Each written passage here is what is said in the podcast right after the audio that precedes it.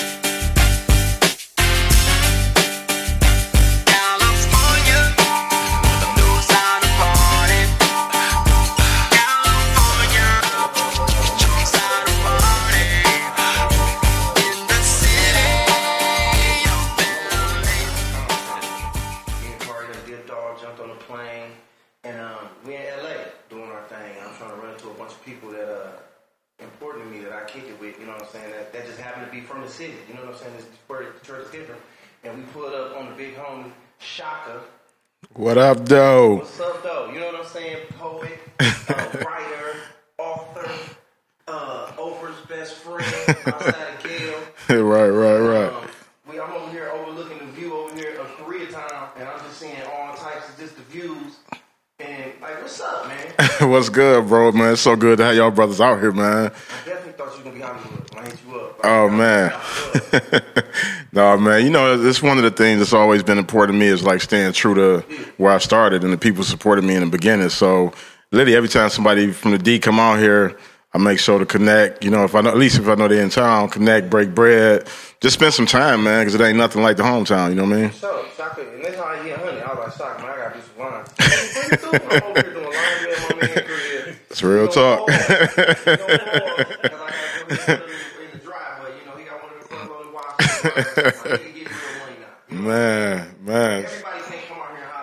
I'm saying? No, real talk. No, you, You know, security around here is security. Got a mold. I had to do a random scan to get in. We got things. Gotta make it official, baby. No, no, no, no, Shock. I mean, I, okay. Uh, I know you tired. You talk about that book. You talk about the uh, No. reform and stuff like that all the time. Yeah. But let's just go back to how it all started. Because I remember I met you doing TED Talk. Yeah, so you you met me a couple of years after I'd been home, and and, and yeah, TED Talks, when you was telling me about that, changed, the money changed after that. yeah, that changed the game. It was a game changer for sure. You know, um, I was actually I've been I've been in a reflective mood, man. I'm coming up on um, ten months from being ten years home. You know what I mean? So uh, thank you. I'm, I'm just literally been the last few days just kind of sitting in what that means. You know what I'm saying? What the journey been like, and just kind of thinking about where I started, man. Selling books out the trunk. You know what I'm saying? I remember being literally at the strip clubs with a book stand set up. You know what I'm saying? Nightclubs, they say poetry, open mic. Uh, and the city really, you know, went hard for me. You know what I mean? What's that strip club? Absolutely. You know what I'm saying? Definitely. They was Got there. strippers here reading. Man, look, bro. It was crazy though, because I'm like, I'm literally just coming home, and I'm like, you know, I had a mission. You know, I, I was following how rappers move. You know, I thought about how 50 Cent and Master P, how they started. You know, Too Short, going all the way back to Too Short. You know, so, yeah, E40 and them out the trunk. And so I was just like, I got to go where the people at. You know what I'm saying? So it was everywhere. I mean, hair salons, barbershop, you know, skating ring. It didn't matter. Anywhere they let me set up to sell books, I was there. You know what I mean? And so it was dope, man. Even even you know the sisters who was in the club doing what they do and, and, and hustling, they would always just stop and build with a brother. You know what I mean? So yeah, so it's mad love for the clubs and the D and you know the people in the D. That's that's crazy because I be seeing dudes do that now. I don't know if you started the wave or not, but niggas be aggressive like, "Damn, cop this book." Like, Come on, nigga, have to come, you I like, what's the book about, nigga? You know what I'm saying? Like, but uh, so outside of moving the books and doing all that other stuff in, in the TED talks, like, where did that take you? Like, 'cause I remember like you, you had a TED talk hit a million. Yeah, yeah. So I so I got I did I started off with like TEDx's first though, which was like kind of like you know if you want to think of it from the perspective of like basketball, right? So you got the NBA, which is obviously TED, that's the big platform, but you know the the D League or something, you know that's kind of like what TED TEDx's are, right? So it's kind of an entry point, and starting there, like I, I you know the first time I did a major talk was actually before TEDx was Personal Democracy Forum. And like I didn't even know that there was a, a specific way to to do these things until they was like, oh, you got 12 minutes to tell your story and figure out the story arc.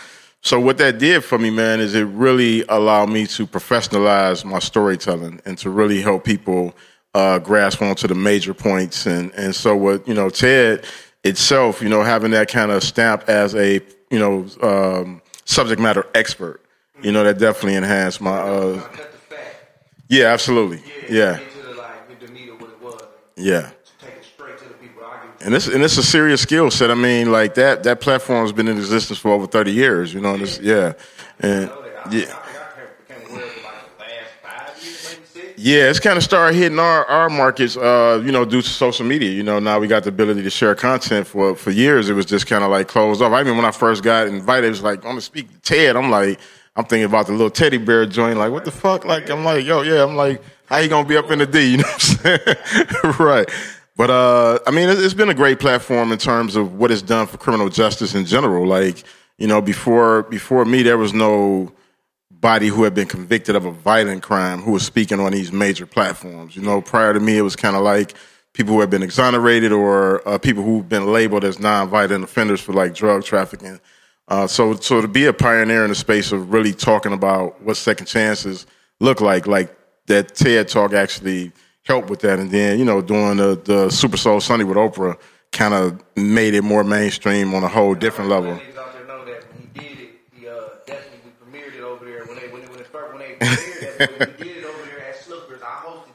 Man, that was crazy. Shout out to Snookers. Shout out to Snookers, man. That was that was a legendary night, bro. Like that that yeah, that that that night there, man. Um, you know, it's one of those moments.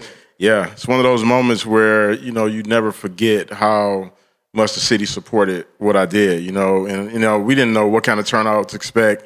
We just knew the people was gonna come out and rock with us, and so to be able to do it, what, what was the dopest thing to me though was like the type of people that was in the space. Because I was, you know, the people was like, "Yo, you should do the premiere at the Detroit Athletic Club or you know one of the fancy spots." I'm like, that ain't where I drink and do shots at. I do shots at Snookers. You know what I'm saying with my peeps. Yeah. And I'm absolutely, absolutely, and I'm like I'm gonna bring the people who be in those spaces to my space where I'm most comfortable with is being around just my people, you know, politicians running around Man. people in the city, and entrepreneurs. Over, we used to dance over at uh, KLC. it was like a dichotomy. all Yeah, we had- yeah, But it was dope, fam. Pops there, the the you know, a couple of my situations there, you know.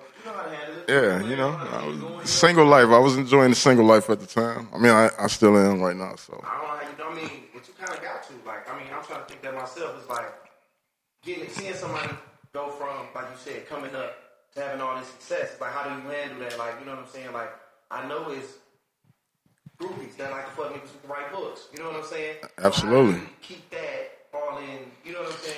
all in perspective. I mean, you know, for me, I think part of it is is being in this game at a more mature age. You know, also I came from the streets where. Say from up in the streets. Yeah, well, that was just normalized. So you know, as I got got older, you know, I'm I'm kind of more focused on the business, man. You know, and that, all those things could be a distraction. Like it's fine. Like don't get me wrong. Like I'm single.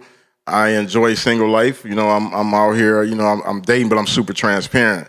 That I'm like, look, I'm not ready to settle down unless this is what it is. And the, and the way I think of it now is like I have a seven year old son, so I have to think of anything long term through the lens of is this going to be another support for him? You know, and so if it's not, then it's just like, yo, it's cool, hang out, have fun, whatever it is, and chill. But for the most part, man, I'm I'm focused on the business, and and I'm actually looking for something more substantial. Like I'm not trying to just be out thugging it out in these streets, but I had those moments too, and they were necessary. I mean, after 19 years in the joint, you know, it's like a kid in the candy shop. You know what I'm saying? And yeah. And the thing is, with success, there comes great opportunity, you know. But that's the thing where the responsibility prize to kick in. I've seen your book, bro.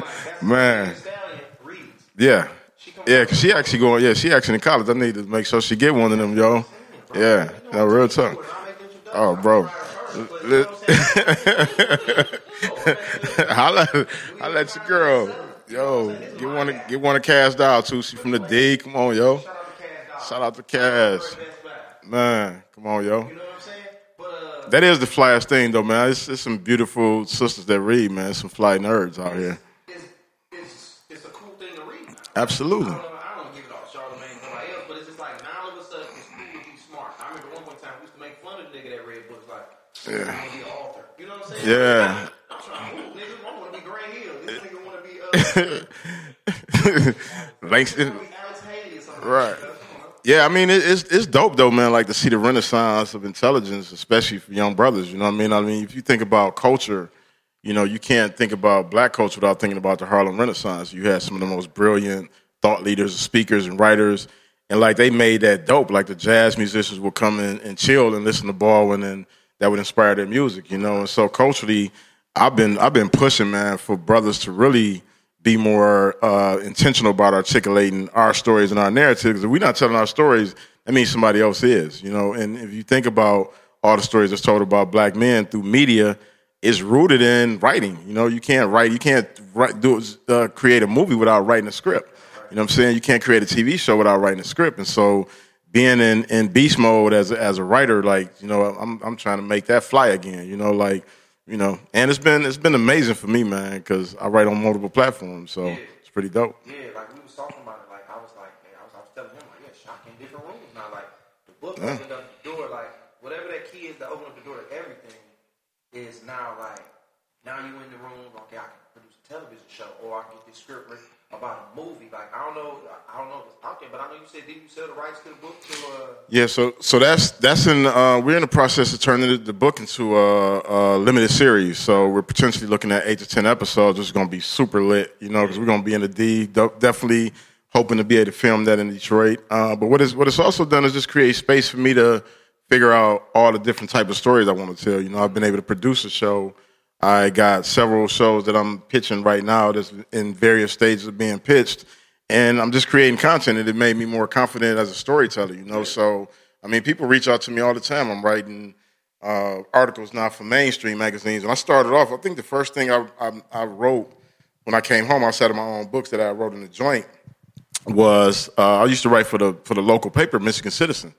Like they gave me my first start on anything, and I was just like, I wanted to write uh, album reviews because I really was just trying to catch up with all the music I missed while I was in the joint, and wanted to know what was current. And so they was sending you the new music and stuff like that. yeah, and, and what happened is I didn't even expect them to pay me. And they they they was like, yeah, come pick up this check, and it was like you know twenty five dollars for a, a, a music review. And then what happened is one of their writers was wasn't uh, available, and they asked me could I cover a story about this brother uh, in Detroit who was doing a movie. And so I went and I shot. Uh, I mean, when went and interviewed the brother. And I told him I was like, you know, I didn't go to journalism school or anything like that, but I, I'm gonna just write it the way that I know.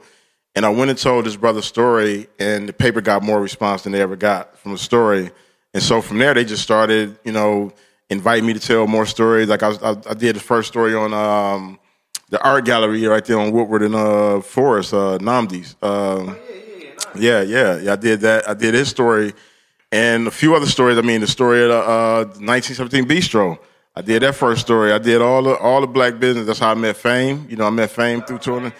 Yeah, that's how that's how I met him. Was telling those stories, and then it went from that to I was writing a whole arts and business section, uh, business culture section, and so that kind of gave me my my Michigan citizen. Yeah, which is no longer in existence. the span of the time it took for you to go from music reviews to all to damn near like a whole section? How long did that take?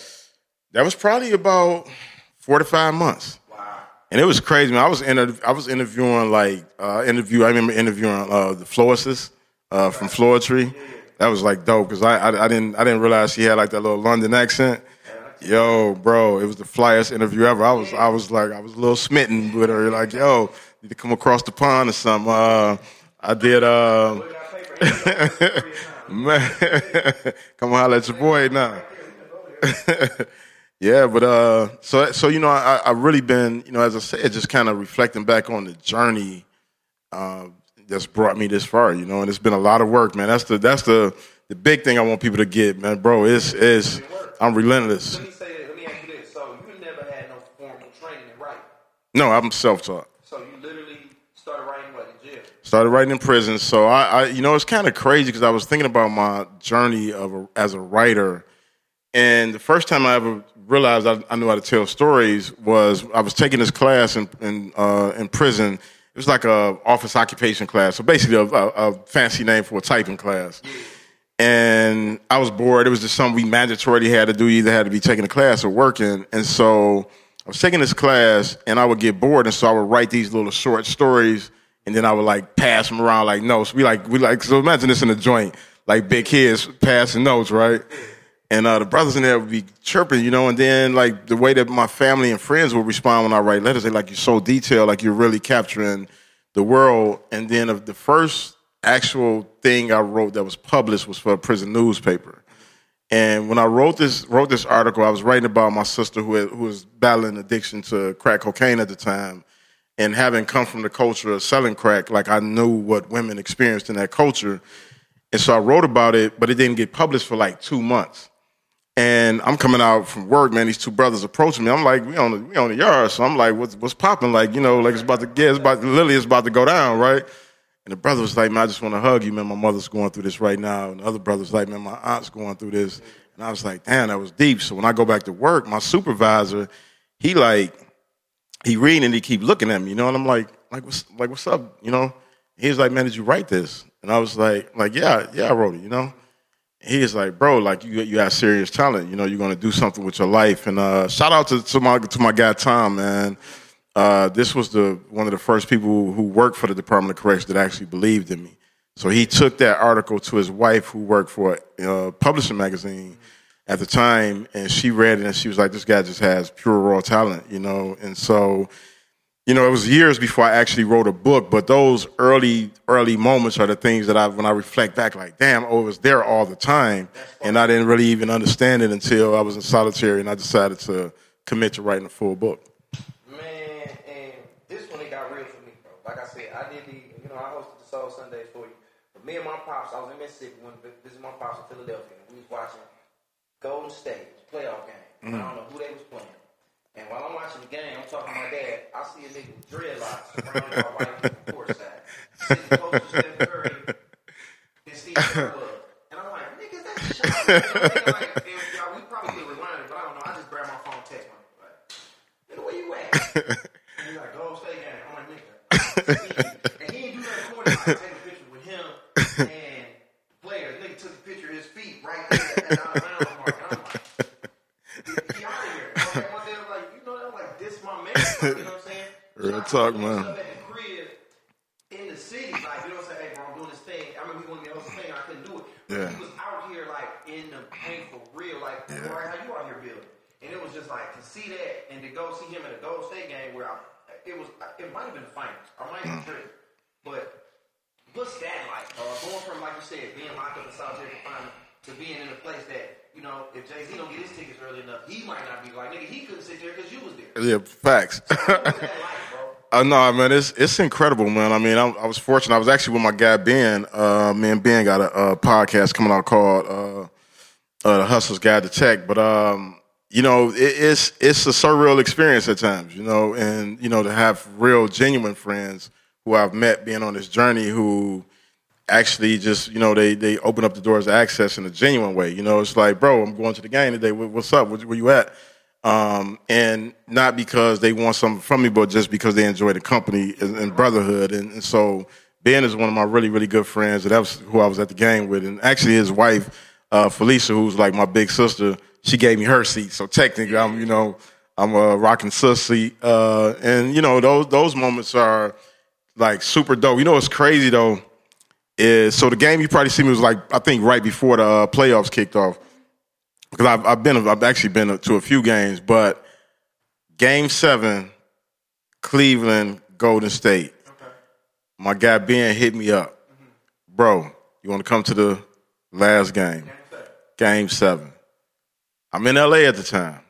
This I'm still living in Detroit. It's Father's Day weekend. I promised my son I'd be home for Father's Day. I was like, Ben, I got to pass on game seven, get back home to my son. So I'm to hold that shit over his head for the rest of his life. Like, bruh. Yeah, nah, dog. I, I came back game seven. Game seven. That's the that was the that was the big block. That was the crazy. You know what I mean? Yeah, he kept it on the backboard. Yeah. It's crazy. So I mean, but those those experiences, man. You know the dopest thing about it though is like when you meet good people. It don't matter what level of access they have. It's just really about who they are. And so you know those moments when I'm when I'm there with the game, it's no different than if me and you at the game. Said we'd probably be in the bleachers, but you know what I mean. They leave, we leave the bar. Man, absolutely. Yeah, we kicking it. Yeah, it's, it's just man, it's literally the same thing. And realistically, realistically, it's just about the quality of people you're around, and, and do people really care about you, and they really rock with you, and have your back. You know, so I feel, you know, I, I think the thing that I feel the most special about is that I am able to navigate so many different worlds and never have to change who I am. So that's like the dopest part about it. Is like I can be in the hood one day chopping it up with the brothers. I don't have to put on any fronts because I'm that's where I'm from. You know what I mean? Um, but I can also be, you know, in Silicon Valley or, you know, in, in other corporate spaces and still, I'm still me, you know what I mean? And, and show up as a full human being. And I think that's one of the things that helps us bridge the gap is when we can see. Look, dreadlock, fitted cap. I'm sure my people like this nigga up to no but you move into spaces where it's like you good, and then you Yeah. you ain't got to tuck your chain in because it's like you are who you are no matter where you at. Yeah, absolutely. Like the fact that you was being damn near interrogated by the police and you put Jerome Bettis out your pocket. Let Clutch. me know How scandalous your life is now. He said, the police- "What happened? Tell the story." Oh man, so that so no, that was crazy, right? That story went viral, man. It's been like viewed over like seven million times. It's crazy. Um, we were actually so I'm, I'm I, I co-founded with uh, Big Sean, former Detroit Mayor Bing, and uh, brother Sean Wilson, who now um, heads uh, the Boys and Club, Boys and Girls Club of Detroit. And part of what we did is we created this barbershop challenge, and then you know Sean stepped down and moved on, so it's still going on. Ford supports that. And we were at the barbershops just hanging out. I was actually stepping out, step outside. It was hot. There was a lot of us up in there. You know what I mean? Stepped outside, and me, and, uh, my guy Cal. You know, uh, me, Cal. We stand outside talking, and police coming across the street, and he's kind of looking around. And then I, you know, I hear him mumbling like, "Man, ain't no cars blocking the, you know, intersection." So basically, somebody called him, and he got a dispatch saying, "Excuse me." basically he got a dispatch saying that you know, it was a group of black guys out. Basically, that was the real story. But basically, they kind of put it like somebody's blocking the intersection. And you know, he was just, you can tell he was kind of like disgusted, like, man, I'm, I'm these fake calls for nothing. You know what I mean? And he knew what it, yeah, he knew what it was, you know. And so I stopped him and just started talking to him, just like, you know, what's up, bro? Like, how long you been on the force? He was like 10 months. You know, he told me he was like, he was, you know, in the military vet. And we literally just vibing like two dudes, right? And I was like, man, you should come inside the barbershop because, you know, this is how you build community relationships, you know. He is like, man, eh, I would love to come in. They look like y'all having fun. He was like, man, as soon as they see the uniform, it's gonna be a party killer. You know, he like, I can tell y'all having fun. Y'all got the red solo cups. And I'm like, I'm literally sitting out here drinking outside with the solo cup. That ain't in the picture. Shout out to my dude Ernest who captured that without capturing the cup. But you know, it, it was just a, a, real moment, and I was like, man, I'm like, bro, I'm like, I'm telling you, you should come in. I'm like, Jerome Bettis in there. He is like, man, quit playing, man. Jerome Bettis ain't up in there. I'm like, no, I'm like, serious. The bus is up up in here, you know. And and I and I, I do know that sometimes when you're operating in this space of of access and you're doing this work and you see people just under normal circumstances, like you forget that Jerome Bettis is like the iconic. You know, I'm just looking at this my guy from the D. You know what I mean? Right? Absolutely. You know, and I'm just because that was our whole vibe going over there. We on the bus drinking, chopping it up, listening to music, talking. We talking about Detroit, right? So it, it, it gets you out of the headspace of like this is an NFL legend. You know what I'm saying? Pro Football Hall of Famer. This is like just Jerome. This is Jerome. We just chopping it up, right? Yeah, from the right from the mag, right? So I go in. I'm like, I'm like Jerome, man, come, you know, come talk to the police. He don't think you in here for real, you know. And he's so the brother is so humble. That's what's dope, right? Jerome turned up like a regular D cat. Is just so genuine, you know what I mean? So he pop out, and when he started talking, like the, literally the officer is just like reversed to, to childhood. You know, like he's literally like a fan. He's like, he, it's blowing his mind that he's literally sitting here just chopping it up with the bus in a very casual setting, you know?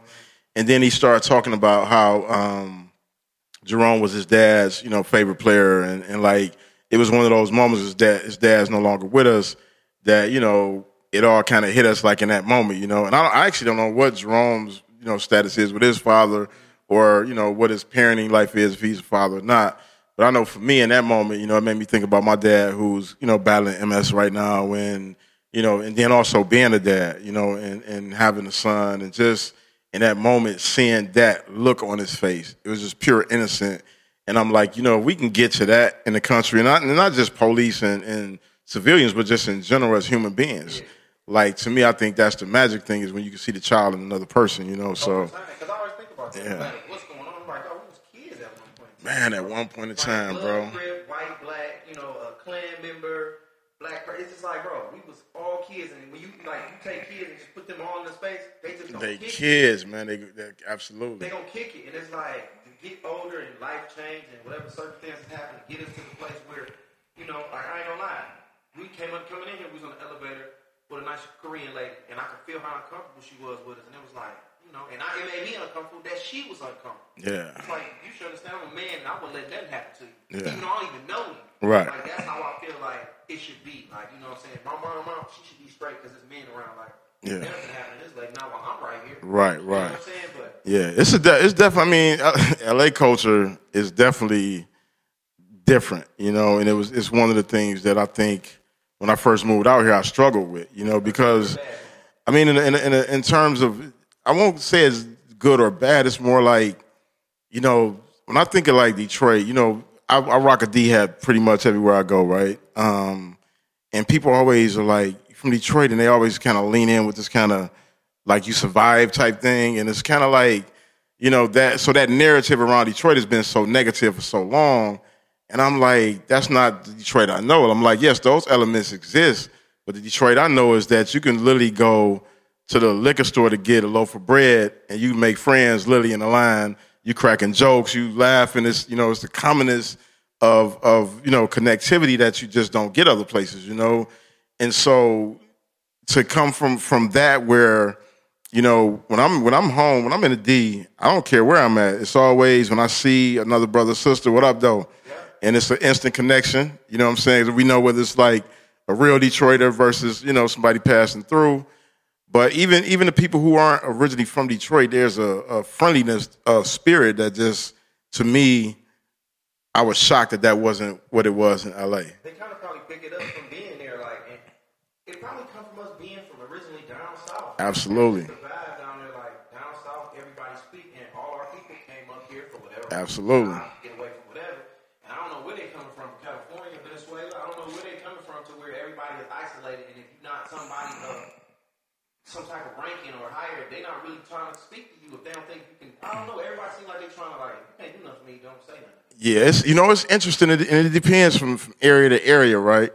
You know, when I first moved out here, I was living in Hollywood, and you know I would get on the elevator, and like literally, my neighbors would just straightforward, not speak, you know. And I used to be like, I used to have these moments where I'm just like, you feel you feel that judgment of like, you know, how are how are you how are you yeah how are you how are you perceiving me? And then so it went from that that that feeling of like, dang, like this is wild, to like kind of like I was like offended. I'm like, yo, y'all got roommates. I don't got a roommate. You know what I'm saying? Y'all driving Prius. I got this big body boy down here. Like, why is y'all? I should be wondering what y'all trying to do. You know what I'm saying? Y'all trying to, right? Yeah. What, what is you doing, right? Yeah. But then I realized something else that was like one of the greatest discoveries I had. Is like dogs are the solution to racism. Dogs. Yeah, because my girlfriend, I bought her a dog. My ex, with my ex girlfriend, I bought her this uh, little Frenchie, and like, oh, I mean, it's just the facts, you know. no, it's, it's the ex, it's the ex. Uh, but I, so I bought her a Frenchie, and the same neighbors who would ignore me whenever I had the Frenchie with me, though, they'd be like, "Oh this is such an adorable dog, and how are you? And what unit do you live in?" But it'd be like the same conversation, like every few weeks with the same dog. Like, yo, it's crazy. Yeah, so it's just like you know, you you you realize like the the perception of us um, is real. Basically, what you're saying, like, and that that they need a they need icebreaker. We don't need nothing. You know what I'm saying? Yes, yeah, absolutely. But I but I do think you know it, it speaks to like this larger issue, which is the narrative around specifically black men, like in media. And I always think about like, what if I wasn't black and my only perception of us was based on television or media or the news? Like, how would I walk away feeling? You know, like how would you like how would you really feel about this group of people that's been marginalized and stereotyped into this box as the villain, as America's villain. You know, and if you if you're not black and that's your only depiction is through television, then I can see why people would be like hesitant. Because if you don't have any interaction, engagement, or experience, and your first encounter um, is through media, you're going to walk away with a very distorted perception of like who we are. You know.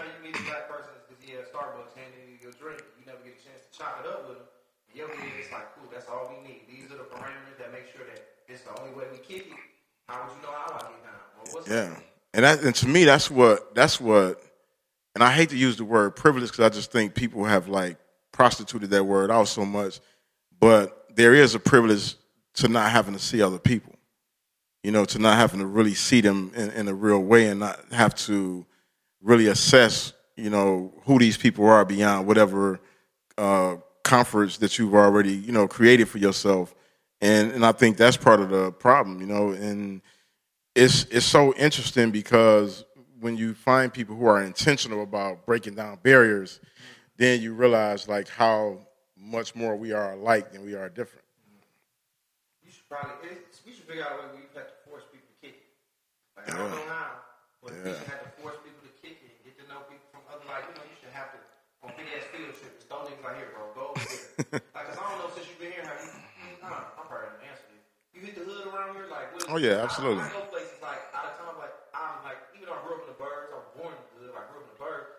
having to know what the hood feel like when I go there. It don't yeah. feel no different.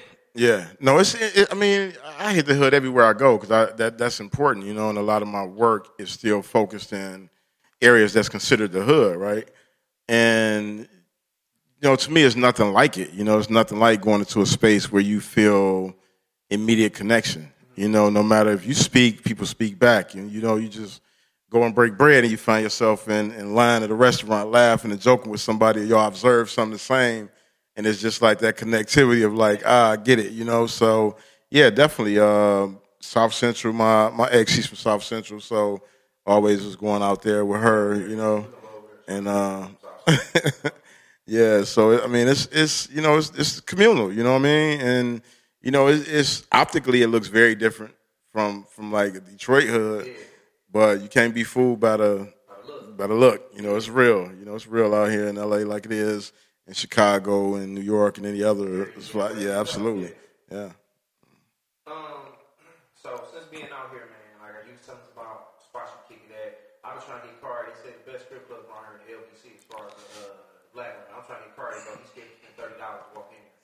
I'm on. You know what I'm saying? I ain't gonna throw no money, but I'm gonna stare. Like I mean, like what's what's the kicking spot? Like what should we it's? Um, I, so interestingly enough, I don't really kick it that much out here unless it's business, you know, because it's like this time, man, will will absorb you in a way that's hard to, to break out of, you know, because uh, it's like it's it's it's super super cocaine cartel, uh, but you know, not but it's some it's some dope spots like you know Wednesday night. Um, one of my friends, she actually hosts this thing called Cherry Poppin' in Hollywood and it be lit. It be but lit in a dope, intimate, small bar spot with dope music though. The, the DJ be fire, old school hip hop. You know, definitely a restaurant spot called Tower out here. I like.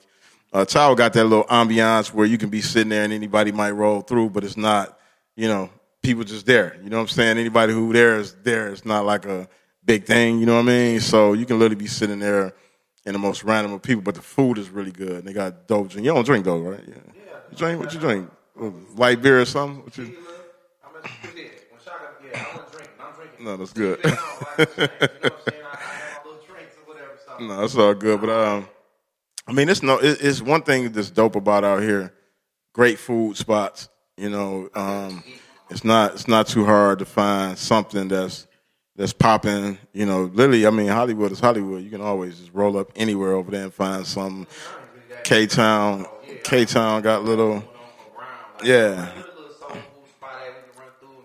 yeah. They got they got some spots out here. Uh,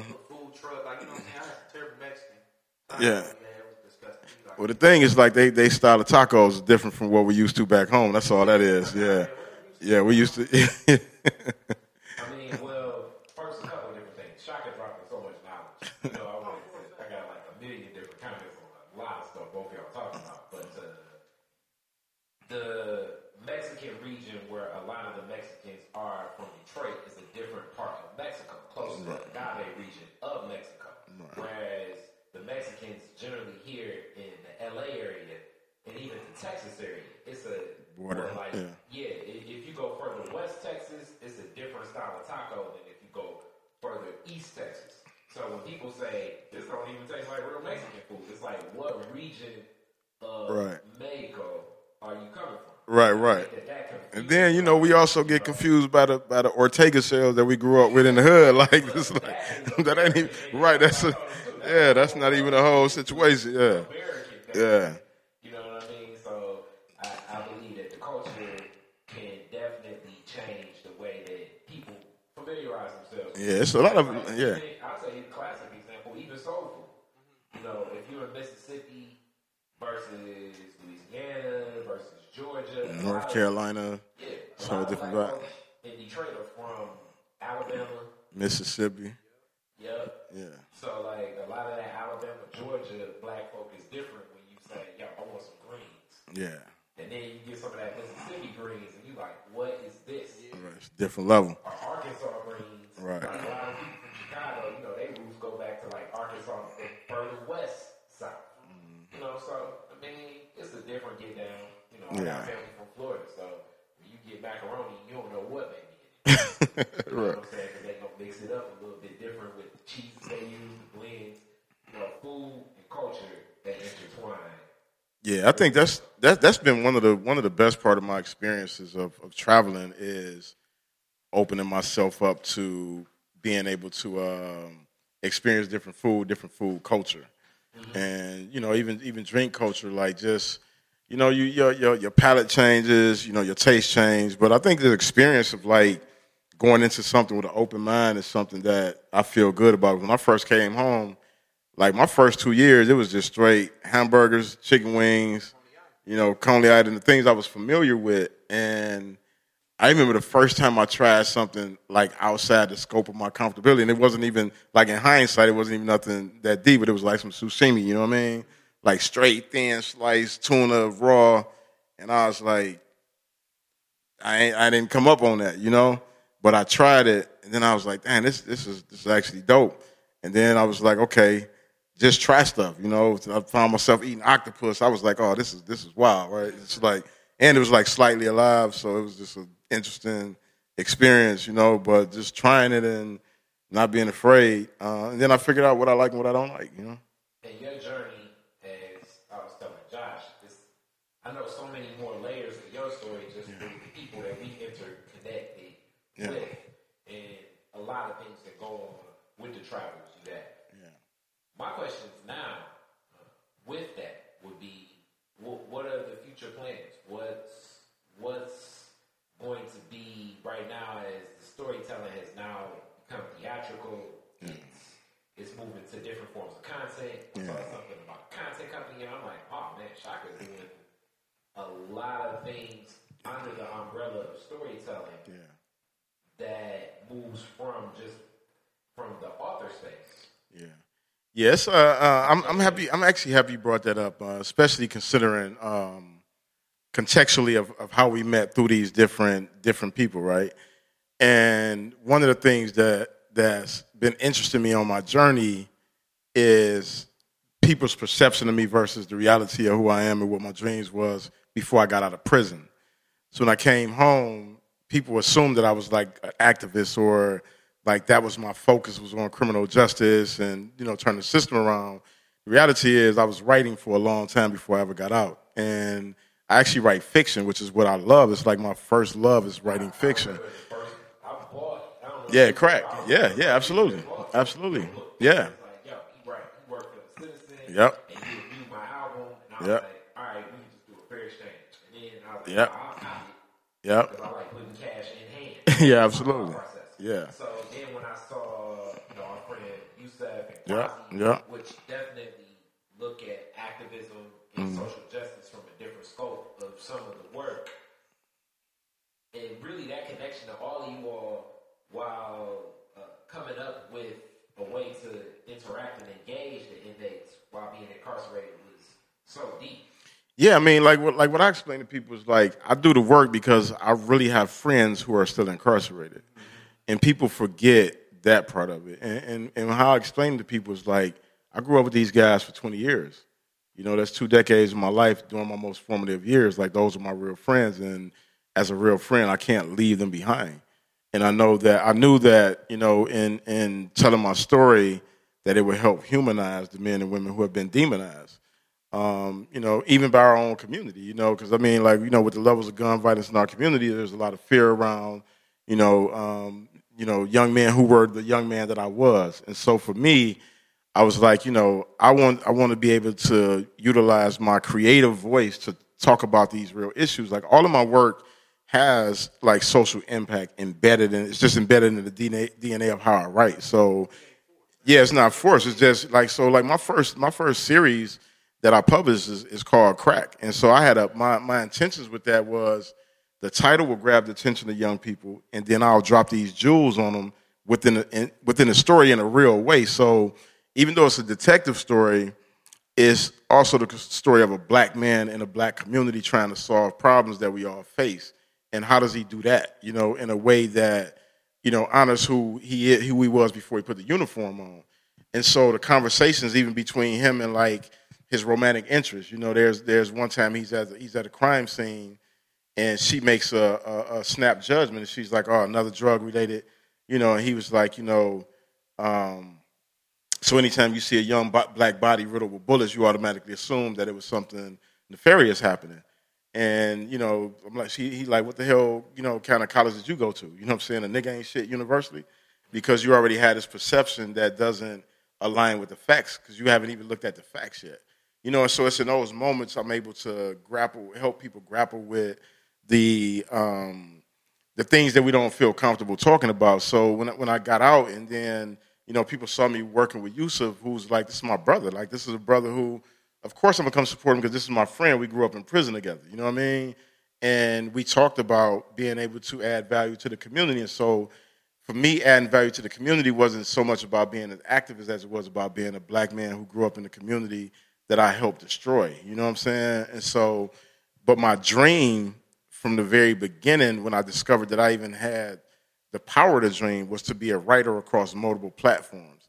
And so that got lost in all of the success things. And so people saw my trajectory a little bit different than theirs because they didn't understand. Like my dream was rooted in where I'm actually at right now. And, And, and yeah. much more of a, because it always even shocked me so much how you're into, you were playing hip hop when you walked in. Yeah. Even music, like the creativity that Absolutely. where you're coming from as a storyteller is balanced. And now that makes sense of even the connection you had with most of the comedians. Because Oh, it's almost like every day it's like, man, you find out more about somebody that you've known where it's like, okay, now I can put the creativity into a different scope. Because that's another style of storytelling. Absolutely. Oh man, it's it's the best. You know, I'm, I'm actually working on a, a new show, and it's it's interesting that what happens in my keynote addresses is people are shocked that I'm actually funny because I'm talking about such a serious uh, subject matter, right? And what I what I always tell people is like, one, once I once I understood that I wasn't just somebody talking about an issue, but that there that there was levels to storytelling and becoming a masterful storyteller. Like I began to really study comedians. You know, like I, I love one, one of the things I was actually talking to a friend about Josh earlier is what I've always loved and respected about your craft It's like how quick you are on your feet and how witty you are and how responsive you are. Especially when you get like a heckler, I'm like, oh, this is about to be good. You know what I mean? I'm like, I'm like, John's about to give, man. I'll be yo, like yo, get him. You know what I mean? But it, but but the, but but what I was explaining to her, I was like, you know, watch his timing. Like his timing is impeccable. And like to me, the the art of storytelling, it's like it's what makes Chappelle so great to me. It's like he's a brilliant storyteller. Like his storytelling is is just it's oh man, it's it's been un, it's been unbelievable. Like even like the, the recent one is dope, but the one before that when he was talking about Iceberg Slim's book, I'm like, come on, bro, you hitting with the with the pimp? Come on, man, you talking that talk, right? So that level of storytelling is like rooted so deeply in our history. And to me, you know, when you think about Richard Pryor, masterful storyteller. You know, even even masterful storyteller. You know, yeah, because he told all type of stories about the women, but that's the whole situation, right? Literally. But I mean, when you, when you think about like when I think about comedy, I think about timing, attention to detail, and ability to tell a story that connects with people. You know, and so whenever I see you on stage, and I, I've always like loved your work. You know, and I always felt like you had something that was beyond you know what what you know some of the other comedians. And I mean, I think we got some dope comedians out of out of the D, but I think there's different type of comedians. You know, um, yeah, it's some, it's some crazy dope. Like y'all got a crazy dope crew, but I, I just always felt like that that thing that you have in the moment is something that's different from somebody doing a set. You know, and and that's I mean, you can write a joke and it be hilarious, but it's just something about everybody realize it just happened in this moment. yeah. Ain't themselves. bro it's the most it's the best it's the best and like that's a real gift though because everybody don't everybody don't have that though you know You know, noticing that stuff. Like you said, Yeah. you noticed that you had this great ability to tell stories. You don't realize a gift. You kind of always probably was a good storyteller. Yeah. I just talk. I mean, I didn't realize that I did it better than other people. And that's the same thing with people had to tell me, like, "Hey, you realize what you be doing? I was like, man, I just do it. Right, right.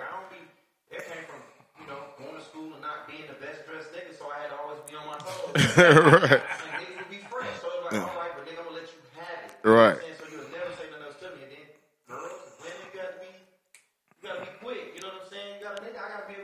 Flip that.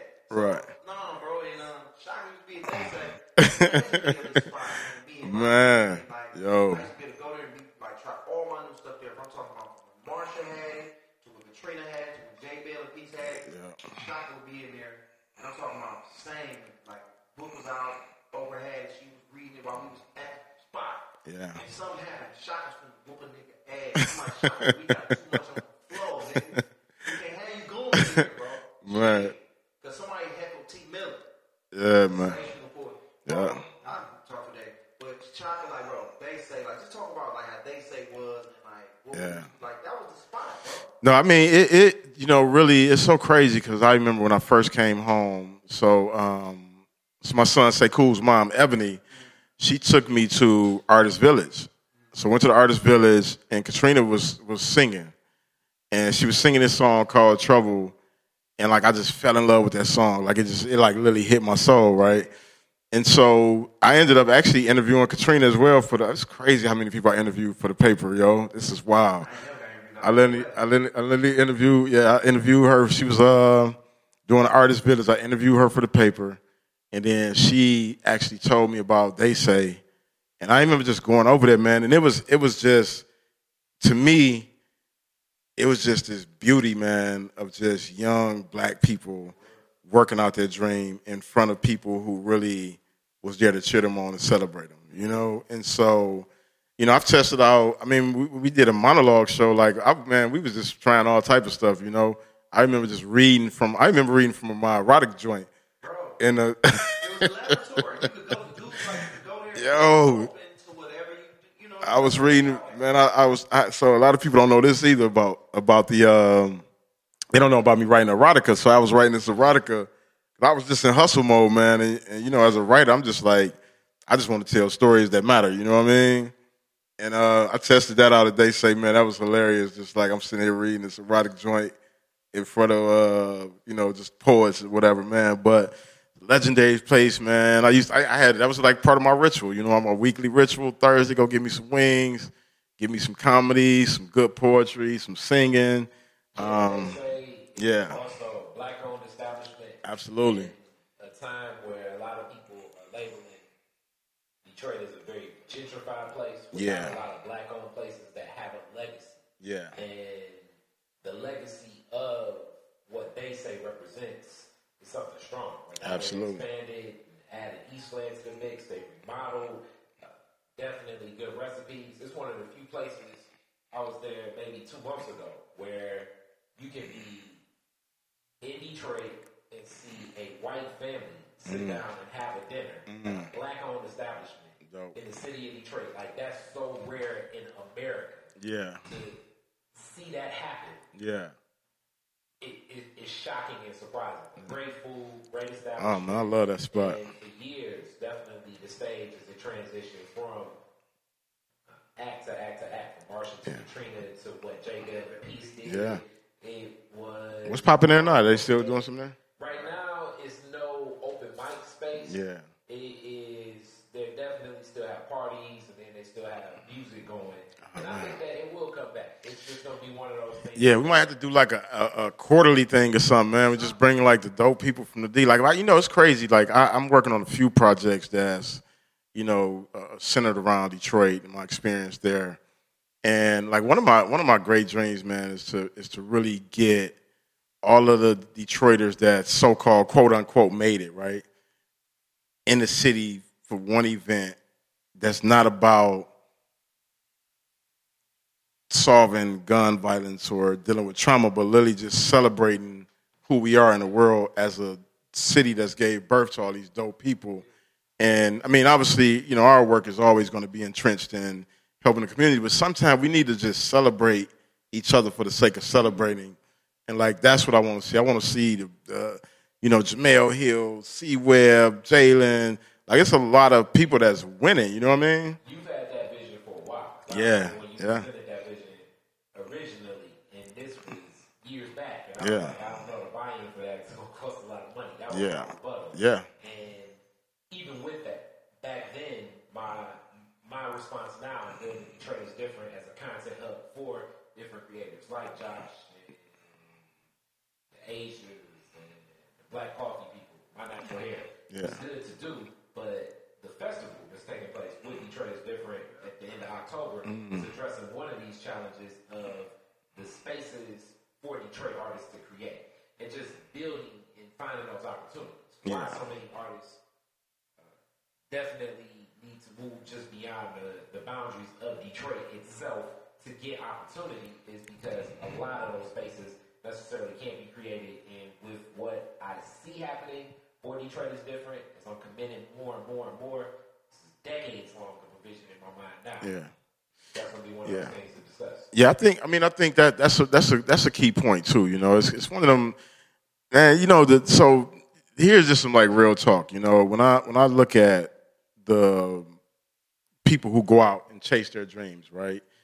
And sometimes you have to go away to to be able to come back and, and bring those resources back. The thing that that's important, man, is like our people have to be more understanding of our journey you know, because like you know, there's a lot of judgment that happens. Like once you, it's, and it's this weird thing, right? It's like when you when you on a grind immediately when you first get on the grind, like man, you get you get shitted on so much. You know, like I can't tell you how many people been like, man, if you don't get out the barbershop, the salon, and blah blah blah, and ain't ain't nobody buying no books. And if you don't have that tough, that toughness, that grit, like that shit will crush you. You know what I'm saying? But then you start getting a little bit of momentum, and then people start really rocking with you. You know, it's like, oh, okay, I see you, bro. I see you making. it. I see you making it. And then it's like when you hit that that spot where you like about to hit that next level, then this is when all the bullshit started happening. This is when all the hate started coming. And and like, you know, when I see that, and I, and I mean I've been blessed, you know I mean? I've been blessed to not have a lot of that directed toward me. But it's, you know, you always get haters or whatever, right? Um, but you know, I see that happen with some of the artists when they start reaching a certain level. Then it's like, oh, this person only made it because of this reason, or they're only made it because of this luck or this thing, you know. And and and I mean, I've heard people even say that, oh, he wouldn't be where he would be was without Oprah. Well, what they don't understand is like, if you go back and watch the Oprah interview, the book that Oprah is reading on the interview is the book out the trunk. You know what I'm saying? This is not a book that was sent to her by a publisher, by a you know a, a, a, a publishing company. This is the book I was selling out the trunk of my fucking car. You know what I'm saying? And like they don't understand that part of like yeah, but but the whole thing is what it wasn't only uh, groundwork. It was me actually betting on myself because what happened, how she got that book is I was going to do this talk, and I went to my business partner at the time and was like, "Yo, this is going to be an interesting room, and I feel like we should send books for their swag bag." Now at the time, she's like, "Well, this is that's about twenty five hundred dollars in inventory. Hundred books. I was selling books for twenty five dollars a pop." And I was like, well, those that's the inventory based on the margins. I'm like, it's technically like two hundred fifty dollars worth of books, right? Um, but you know, her and I discussed it, and I was like, you know, you just have to trust me on this one. Like, I feel something special is going to happen as a result of taking this risk. So I really bet on myself. Sent those books out. One of the women who happened to be in the room used to be uh, the president of, I think it was like the president of Harpo. I may be getting her title wrong, but she actually read the book after the talk, and she eventually passed the book on to Oprah. So it was really me and my partner betting and taking a gamble when I didn't have no money in the bank. You know what I'm saying? And you know, just the cost of sending those books out was excruciating. When you know you got 125 dollars in your business account and it costs 50 dollars to ship books. You know what I mean? So it's like making those tough ass decisions in a moment. Like that's what got that book to her, and I had to fucking write the book. You know what I'm saying? Like you can't get the book deal without writing the book, right? So the thing is like a lot of times we're we're we want to discredit a person's ascension or credit it to something other than them being dope and being committed and being willing to put the fucking work in. You know what I mean? And like I've tried, man, bro, if if if I was reactionary responding to every no, every door that was closed in my face, every time somebody was like, "We won't put this on your shelf," um, you know, um, if I was responsive, if I would have just shut down then, I would never be where I'm at. You know what I'm saying? And, I'm, and I mean, I'm still, I'm in the thick of it, bro. Like it's no, I haven't made it, made it. You know what I mean? Like to me, when it's making is when you don't have to worry about that next sale. You don't have to worry about that next product getting moved or whatever the case may be. So I'm making it. I'm in the, I'm in the process, but the thing is, I'm betting on me. You know what I mean? And I'm, I'm betting on me with no net. I'm just like, you know what?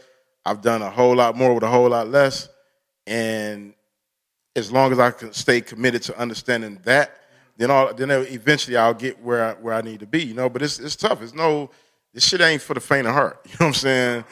like, you coming out here making it like even from you. I remember you said, bro, I'm about to leave and go out here. Like you know, you was like, bro, I ain't no way I'm moving out here. But you know what I'm saying? I'm still gonna make the move because I got to to expand my situation. Absolutely. Yeah, you could have easily like, all right, book it.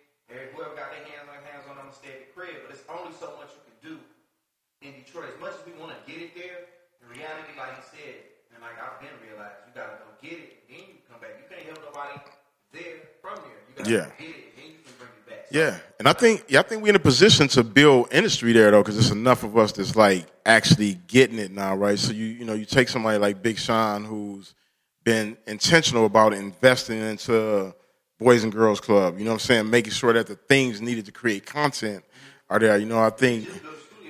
Yeah, yeah, yeah. We were actually. I was just there a couple of weeks ago. Uh, yeah.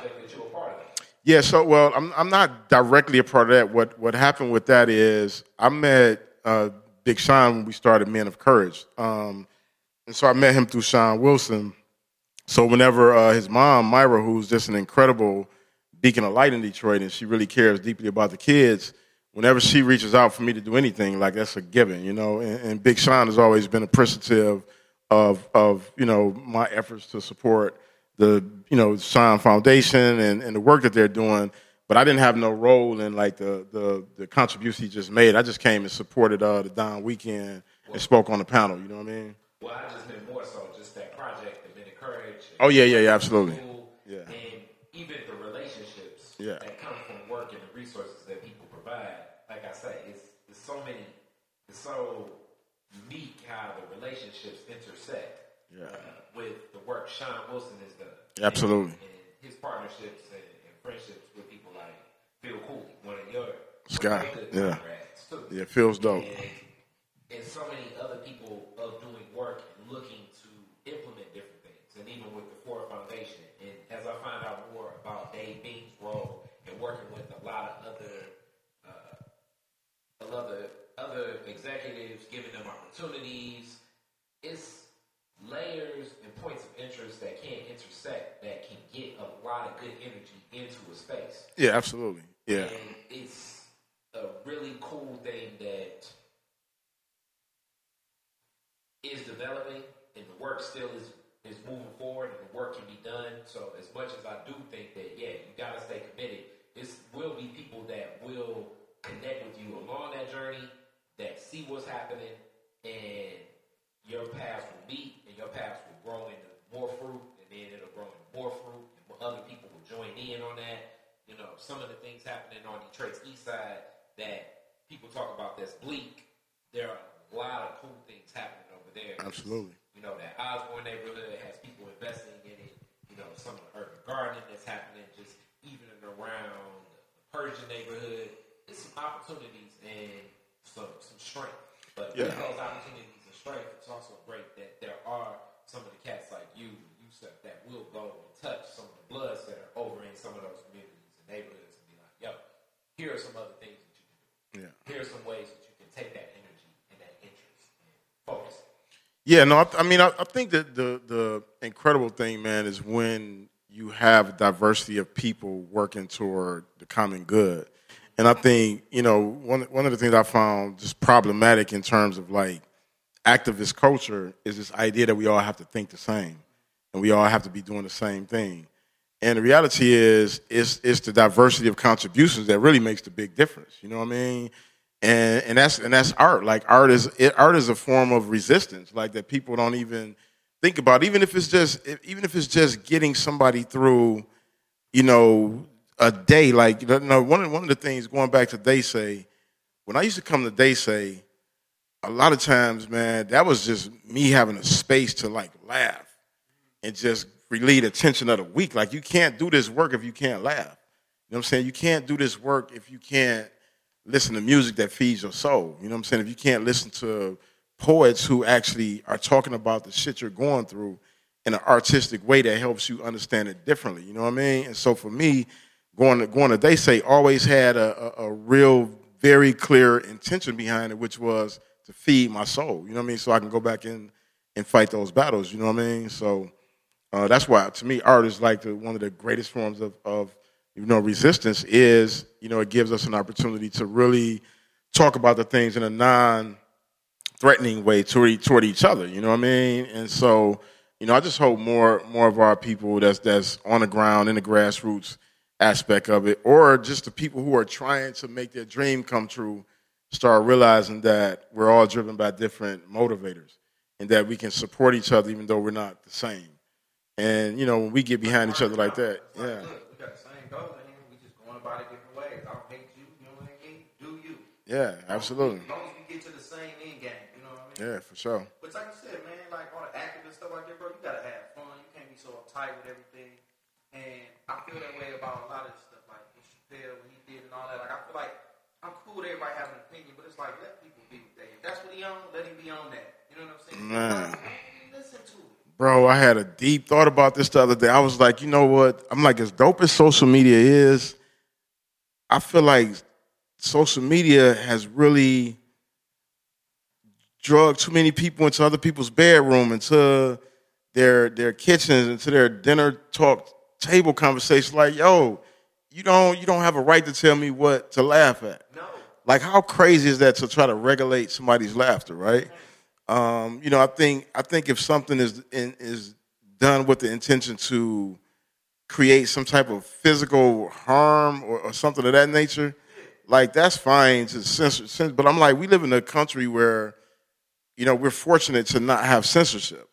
And if I if it's something on, man, and, and, the whole thing is like you can easily turn the station if you're not rocking with it. You know what I'm saying? And and, and I think it's just excessive, right? It's like even the the obsession with with the current president, like, bro, like I don't I don't listen to that clown because the reality is, like, only thing I care about is the policies. Like I don't have to listen to all the rhetoric though.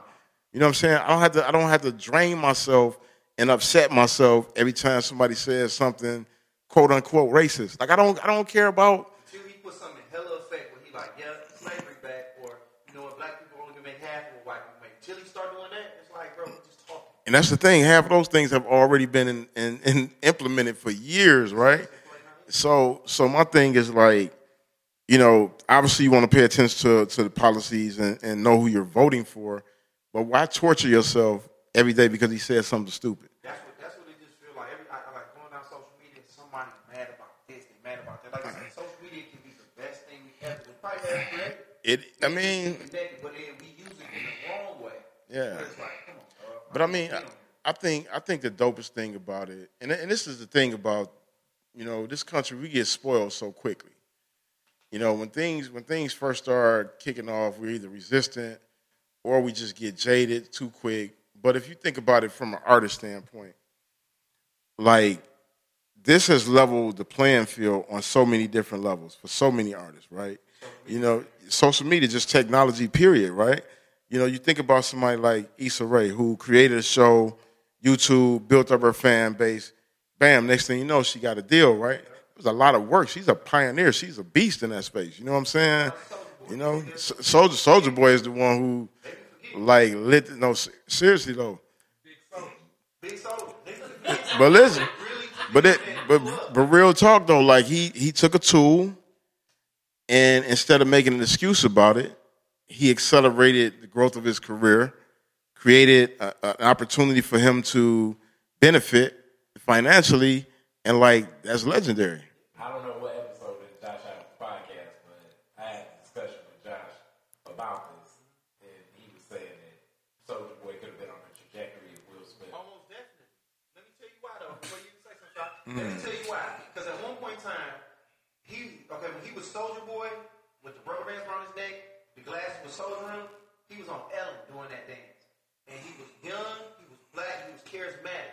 I was like, it was no way that they couldn't have took him to put a show around him and kids, white, black, Asian, wherever wouldn't have watched that show, bro. I definitely felt like, I mean, to say when Will Smith, like Will Smith was literally, if you look at the energy that they had, it was similar energy, bro. That's just all I say. It was similar energy. He could have easily been put down. I ain't gonna say he could have been a great actor, but he easily could have gave him the Will Smith package, TV show, boom, boom, boom, boom, and where he could have went from there, could have been whatever.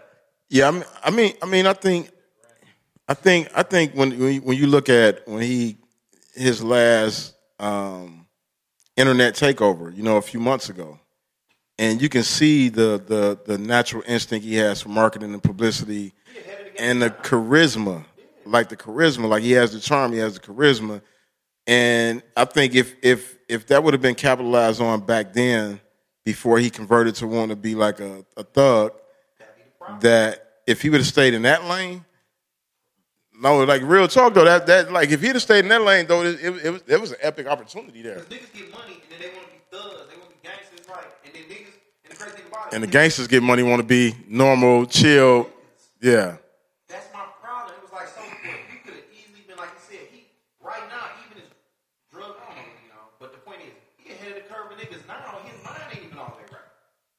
This nigga, he, he went out and created a video game system that they shut it down because they're like, oh, you can't do that. That he could play other game. I forgot what it was, but it's like he literally made a couple million doing that. and They shut it down. It's like that nigga's not stupid at all, bro. Yeah, and I don't I don't know what technically happened with his with his with his company. Um, but you- no, yeah, yeah, yeah, yeah, the console thing he's putting together. But I think there was some other issues beyond somebody just shutting it down. Like copyright, like you, Because- you could take his video, the video games from like Nintendo and other stuff. Right, right, right. Yeah, you can't.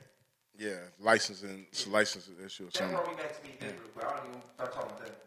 You got a podcast, it got to do with tech and stuff, right? Yeah. So who was that about? We gonna end on this, but I just want to know because I wanted to get back to that. When you said Yeah, we actually. My phone's almost done. Yeah. Shout out to Shaq for letting me do it, bro.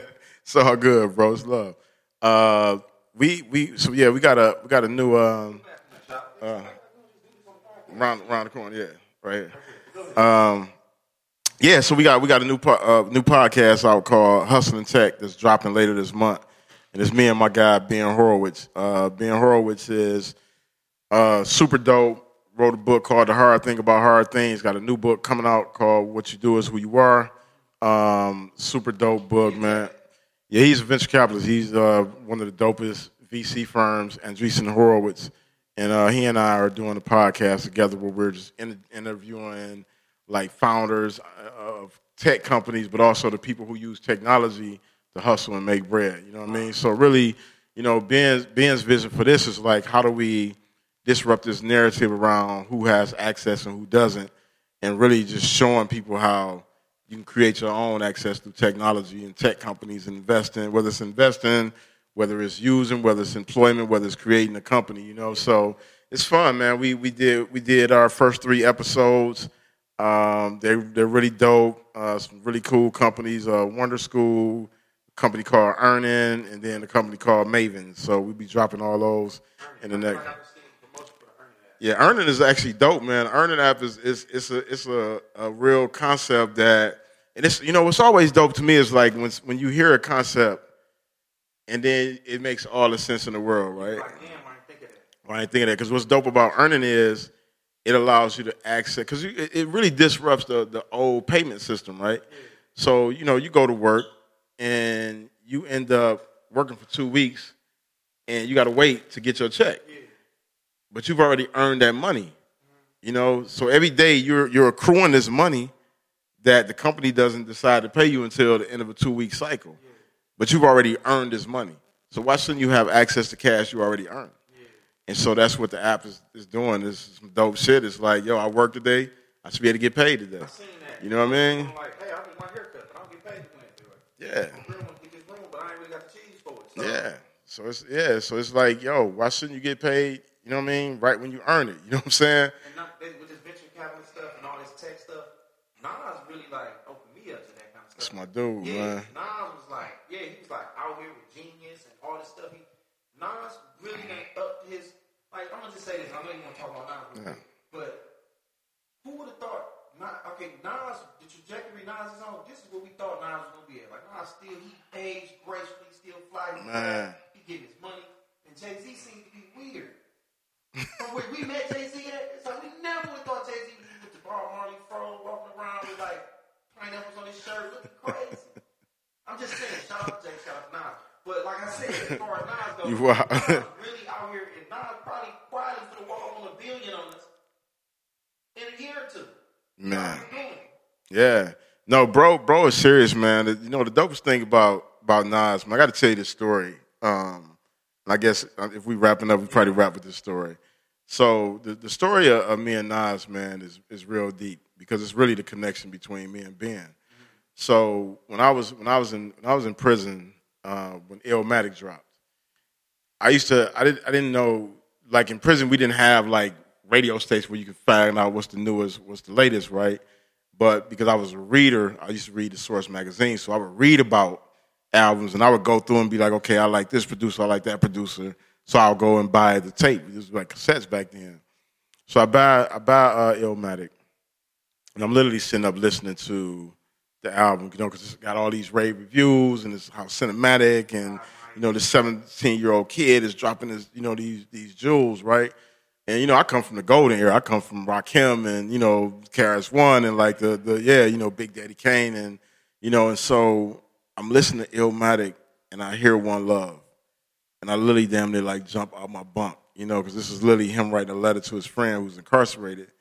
And at this time, all of my friends had abandoned me. You know what I mean? And it's something that common that happened in prison where you go to prison and people, your family, your friends, people fall off. And so when I'm listening to this, I'm like, damn man, like this this is a this is a real ass brother. Like he cares enough about his friend where he wrote him a letter as a song to let them know that like, yo, you haven't been forgot about, you know? And so I was super inspired uh, by the album, and I was like, I'm gonna get a tattoo with Illmatic. And um, now this is before tattooing got really dope and fancy in the joint. This was like some real crude shit. So Lily, man, it was damn near barbaric. It was it was barbaric, right? Literally tape tape player motor, a, a sewing needle. I mean, it's like slow, brutal, you know. So I come up with this idea. I'm like, I'm gonna get the word Illmatic, and then I'm gonna get this menacing looking dog, you know, bite through chains, like breaking out. You know what I mean? I got I got this whole concept, right? So I go to the tattoo artist, and you know, and I pay him. I think um, I pay him probably like seven dollars and fifty cent worth of like commissaries, There's ramen noodles, bars, and soap and shit. Yeah, like here you go, you know. Um, and he does this tattoo, and, and I mean, it's it's a it's it's fucking hack job. I'm like bleeding everywhere. You know, we're in the fucking we're in the shoe room in the rec- recreation center. The shoe room is where you can check out shoes, but it was also doubled as like our fight club. So whenever cats was like talking shit, you know, like they wanted to scrap, we would like take that shit in the shoe room if you really about that life. So guys was scrapping here. You know what I mean? I mean, the fights used to be wild, bro. Like I'm in one cat. This is my dude. He actually be on, on my Facebook. He was fighting one time. His whole sh- shoulder came out the socket. Uh, one time this cat was fighting, and and we didn't know this whole time. We knew him. We didn't know he had a fake ass. So his fake eye got knocked out, and they like listen, listen, listen. Though. But this was the, was the but the wildest shit though was like his eyeball was rolling across the floor, and like the guy he was fighting and everybody we all just stopped and looking at the eyeball rolling like yo this is this is this is real penitentiary shit right. So he like time out in the middle of the fight like let me pop my joint back in and then get back to it. Yeah, so so so he I think he like tucked that joint in his pocket and kept it kept it rocking right. But anyway, this is where I'm getting the tattoo at. And man, this guy this guy does a straight hack job. The dog comes out looking like a bear. The the word illmatic is is is you can't even really even see this shit, right? But it's my favorite tattoo, bro, because just the thought like of what that song meant to me, you know what I mean, brought me like a sense of like, okay, even though my friends personally forgot about me, there's people in the world that don't forget about people like me, you know what I mean? So fast forward, um, I meet Ben and Felicia. I, I meet Felicia first. Felicia reaches out to me. It was like, yo, you know, heard a lot about your book. You know, Oprah was telling Ben about your story, and I just wanted to reach out. And so when her and I was talking, she was like, you know, I really think you would love my husband. He's a big fan of hip hop, and you know, Nas is like one of his favorite artists. And I was like, Nas. I'm like, yo, let me tell you the story. So I tell her the story about the tattoo. She's like, yo, this is crazy. So fast forward, I go to I go to meet um, uh, Ben and Felice for dinner and we originally supposed to meet at a restaurant, but Felice was like, "Let's come to the house." Now, granted, I don't even really know who these people are at this point. You know what I mean? But you know me, I'm always out on ventures and shit. And so I, I roll up to the house, which isn't a house. It's, it's, it's some different level shit. Uh, so I'm like, okay, this is what what we doing right now, right? So I roll in and Ben's still working, but we ended up chopping it up, and I ended up telling him a story uh, about the tattoo, and he literally called Nas. It was like, yo, Nas, like I'm sitting here with this brother Shaka. Like, you know, he just told me the most moving story about your song One Love. Put me on the phone with Nas, we chop it up. Fast forward, months later, I meet Nas at, at you know, at a barbecue uh, at their home. You know, we chop it up. It's still kind of, you know, we, you know, I'm just, hey, brother, you know, and, and it was, what's so interesting about it to me that's been so dope is like, as a man, to be able to say to another man, you inspire me and that your music salvaged a part of my life at a time when I needed while he's still alive. You know what I mean? And not and not on no fake fuck shit. Just like on some real grown like I'm a grown man. I want to honor you as a brother because I appreciate what your music meant in my life at a time when I needed it the most, right? And then for him to be able to receive that, you know, as as a man, you know? And so we went from that, you know, we we, we met then uh, one of my birthday weekends, uh, we were celebrating my birthday. It was like this full crazy ass weekend, and we go pick Nas up on a bus to take him to the concert. And bro, it's the littest shit ever because we like we already drunk by this time we pick him up, and when we roll up, he is cracking up. He like, yo, ain't nobody picked me up like this since like '96, yo. Like this is the wildest shit, right? But dig on the bus, Fab Five Freddy. Quincy Jones, QD3, Nas, and then just, you know, us and the crew, me, Ben, Jules, Cartu, the whole, like the fam, right? This is our bus ride to the concert.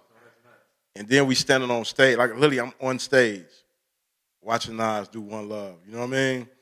Uh, and so it goes from that to just us casually seeing each other from time to time, and then you know it just became brother like, you know what I mean? Like I hit a spot, y'all should hit a spot where y'all out here too, Sweet Chick. Um, Definitely should go. Yeah, let's go grab that. Um, yeah, go go over there break bread for sure. Um, but like literally just a few weeks ago, we hung out before before a concert, man. We hung out for hours, man, just sipping and, and, and talking about life, man, and, and just you know, you know, we randomly inbox each other, bro. You read this book, you know what I mean? So it's like the, it's like the, it's building like real men, you know. Um, but so so it's those moments in my life now, man, that I'm I'm at a space of like appreciating like what that that full circle moment, you know. Um, and actually, the new the new show I'm working on, the one man show that I'm doing, is called One Love: Letters from Solitary. It's my journey as a writer, and I'm just taking people through that whole cycle. And I end the I end the piece with me actually writing a letter to one of my guys in the joint and breaking down how I don't want the brothers to be so fixated on these snapshots of my life I want them to understand the fullness of it, right? Like it's all my shit is all type of complicated. You know what I mean? Like Nigga, I went and got interviewed by Oprah and then got pulled over by the police in Snooker's parking lot over the week I come home from that shit. You know what I mean? Like it's still real out here, you know? Yeah, yeah. I mean, well, it ain't even just that I'm not perfect. It's just that even when people perceive that you've made it, like I still have to every time I get an apartment, I got to put on that bitch. I'm convicted of a felony. I have to show these people. I be having to have these niggas Google me. You know what I mean? Because like I still got to put on I'm convicted of a felony, and they're like, not only to say, "Have you ever been convicted of a felony?" What have you been convicted? of? And I put second degree murder. And But when you put overtime the records and Gayle and then like, nah. But yeah, I mean, if you look at that though, but if you if you look at it on paper, you like this nigga lying. This nigga trying to kill somebody for real. This nigga got all these bullshit references. You know what I mean? But it's like you have to go through that whole thing of of of really constantly fighting to prove yourself. You know, and like that shit don't stop. You know, so it don't stop because you get a few checks. You know what I mean? Or Always be it's always gonna be there until we change this shit. So that's why I keep pushing the narrative forward, and it's why I go so hard to keep winning because I'm like, the more I win, the harder it is for people to say that it's okay to throw human beings away. Like I'm that dude that motherfuckers would have been like, oh, you should have never got out of prison. You know what I'm saying? I've had people say that shit to me. You know what I mean? And you know, I've done shit where if you would have if you'd have if you'd have just stopped at 19 years old and be like, okay, this motherfucker will never amount to anything. You know what I'm saying? Even if you would have stopped at 27, I went to solitary confinement and like threw my life away, like I would have never accomplished none of these things I've accomplished. And not just for myself, like what I've done has helped shift the culture around criminal justice and how people see incarcerated people. You know what I mean? How I didn't hear it much tonight, but Absolutely, absolutely, we ch- changed the game, bro. Like it's it's it's for real. You know what I mean? And so, you know, when I when I look at that, it's like whatever I can do to keep forcing people to have a conversation. Like I'm I'm not I'm not letting my foot up. You know what I'm saying? It's like I'm going hard, and I'm gonna keep on winning because I know it's brothers that's as dope as me, sisters as dope as me, or doper than me that's in prisons that we're trying to throw away. I was in the thirteenth, yeah, with Ava. Shout out to Ava. That's my that's my girl, man. Stuff just came out. I didn't get to see that one yet, I Yeah. I worked on the Meek Mills campaign though. Like I, I helped structure the still uh, free Meek Mills campaign. Yeah, you know what I'm saying. Like a lot of this shit, like you know, I don't, I don't like toot my horn about it, but a lot of the language that you hear, you know, we need to humanize men and women. Like that shit came from me. You know, my worst deeds, people shouldn't be defined by their worst deeds. It's the name of my TED talk. You know what I'm saying? Like it's, it's you know, the, the whole PTSD about incarceration. So, and I, and not just me, but like a lot of dope brothers and sisters who've been doing this shit before it became popular. You know what I'm saying? Before, you know, it, it became, you know, celebrity driven. And I think it's great that we got like dope celebrities that's stepping up. You know what I'm saying? Some of them on some bullshit, but the ones who are sincere, like they've been extremely helpful. You know what I mean? Like Kim, people can say the fuck they want about Kim, man, but Kim K is a is is a real ass gangster, man, with this shit. Like she's smart as hell. Like she's willing to learn. She put herself around people to to help ensure that she's on the right pathway. You know what I mean? Doing it right. Um, My guy Scott Budnick, you know, who who made The Hangover. They got the new film coming out, Just Mercy. Beast, man. Like like he he he's he's a legend, man, in, in terms of like helping people turn their lives around. So it's incredible people in the space who's doing the work. But um, I just wanted to contribute it from the perspective of like I didn't have to start. None of these people had. You know what I mean, I came fresh out the joint. But the thing is, I was doing this work while I was in the joint. You know what I'm saying? Like, like you know, you think about somebody like my guy Yusuf. Like, we was doing this shit in the penitentiary. Like, we was going to war with with the administration. We was going to war with other groups in the joint. Yeah, like seriously. inside there, like, Yeah. Quasi, Jesse, man, I'm talking about, bro, it's so many, like, I mean, you know, what I do now, bro, is a reflection of the men that I was raised around and the men I was raised by. You know, like like the like the old heads, man, they used to challenge me. I used to I used to go check out books and they used to think I used to be reading the books. Cause I, you know, I was a quick reader, I bring them back. And man, we'd be in that motherfucker debating black history, philosophy, culture, political science. And I'm in that mug in beast mode. You know what I'm saying? I'm like, you know, and they was they was like, man, you re- leave, you're gonna be razor sharp, you know, because we're gonna keep pushing the envelope, we're gonna keep challenge you to grow, you know. And I wasn't looking at it like, you know, initially I started off like a lot of the young cats, like, man, oh head, I don't want to hear that shit. You know what I'm saying? But they was blessing me with like jewels, bro. You know what I'm saying? Like, here, read this book. You know, they and they started me with Donald Goines. You know what I'm saying? Hit me with the Donald Goines. Next thing you know, I'm reading Malcolm. You know what I mean? Next thing you know, I'm reading Plato's Socrates and you know, and, and, and Frantz Fanon, and you know what I mean. I'm reading all the joints. You know what I mean? I mean, I got a dope ass shelf right there for you, bro. Yeah, I'm, I'm, I'm a beast, man. That's the best. That's the best. Just if you're a single bachelor dating, the best thing you can have in your house, bunch of books, man. Sisters love books. Yeah, have books and candles, yo. Books and candles, man. Just saying, that's it. Come on, bro. You asked too many questions. yeah, I gotta keep. oh man, bro. I, no, I, I mean, I, I, honestly, man, it's it's an honor for me. You know what I mean? And it's important. It's an honor for me, but it's also uh, important for me. You know, uh, being being a big bro, um, and and and to always accommodate my people who trying to make shit happen, uh, to figure out ways to support each other. You know, like I say, I tell the brothers and sisters all the time, like I haven't made it, but I'm making it, and I'm resourceful, and however I can help. You know what I'm saying? Whenever anybody in LA, I just try to break bread with them, even if it's just chopping it up, coming through, drinking, sipping. You know, I drink tequila, mezcal. You know, that's my thing. You know what I mean? Breaking bread. Like I'm gonna do that, man, because I, I, genuinely, I genuinely love y'all brothers for one. You know what I'm saying? Uh, but more importantly, like I respect, you know, people that go for their dreams. You know what I'm saying? And go make shit happen. And how I can support that, man. You already know I'm down to rock with y'all. Fact, bro. I appreciate you, man, coming to rock with us. We on, on location in LA. Location with this dope ass views. Dope ass views. Korean time, we kicking it. Um, I'm about to fold my clothes, get of here. hey, man, like and subscribe. Uh, I don't know, real quick, what you got going. We're gonna end it off. Oh man, I I mean, just hit me up on social, man. I always got something going. I got a new few new shows coming up, man. So I'm just working right now. I always cop that book, Writing My Wrongs, though, because that's that's the, you know, the- the- Coming in on that. absolutely. Keep going to get that. And uh, well, tell me your social. Shaka Senghor on everything. That's S H A K A S E N G H O R across all platforms.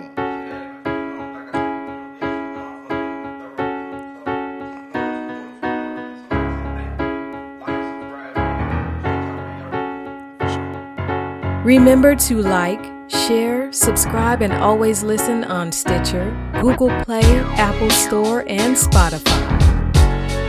You're listening to the Detroit is Different After Dark Podcast Network.